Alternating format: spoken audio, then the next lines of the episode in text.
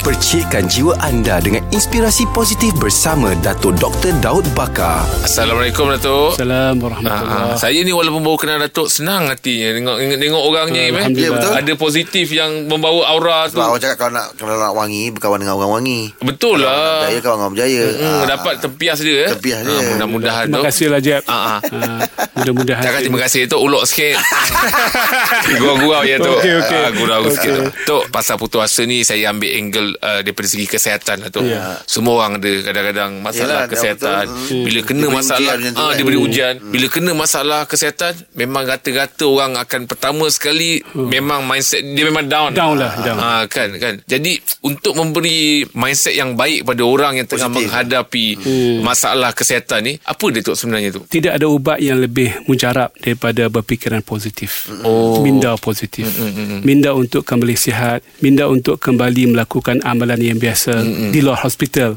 Minda untuk menjadi orang yang menjaga diet pemakanan. Mm, Orang yang menjaga keseimbangan kehidupan dan sebagainya. Jadi positivism itu satu ubat yang cukup mujarab. Oh paling paling berkesan Paling tu eh. mujarab is positif. Maknanya segala antibiotik semua tak sehebat itu tu. eh? menyokong kita. Oh. Oh. Malah doktor pun di negara barat mereka ada seorang pakar psikologis untuk bersama dengan pesakit yang crucial memberikan uh, memberikan semangat. Mm, Dan satu filem breakthrough kan seorang kanak-kanak yang masuk dalam uh, kolam salji kan mm, hidup balik walaupun dikatakan otak sudah mati mm, dengan sokongan ibunya yang membisikkan dan membawa segala cita-cita basketball sebab dia ingin menjadi seorang pemain basketball hidup daripada komanya dan hidup kembali semula dan masa sebulan kembali semula ke gelanggang basketball di sekolah Allah ini Akbar. merupakan positif ibunya berhadapan dengan doktor pakar yang paling hebat di Amerika Syarikat berhadapan dengan semua masyarakat mengatakan rugi dan uh, buang masa hospital menyediakan perkhidmatan pada anak kecil Uish. Oh betul cerita betul ni Oh, eh. dia breakthrough eh, filmnya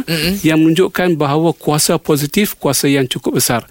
Pelakon Superman yang zaman dulu Oh. dia naik kuda dia jatuh kuda Oh, Christopher Reeve. Kristo dia dia dianggap sebagai eh, mati saraf. Ah, Dia lawan selama 4 tahun dia dapat menggerakkan Ah, balik sarafnya selepas 4 tahun secara sendiri. Dia positif bahawa dia akan kembali sembuh. Jadi inilah cerita-cerita positif Habis sem- sembuh satu? Dia tak sembuh separuhnya tapi membuktikan teori doktor g- salah dari segi Hmm. penyakit dia.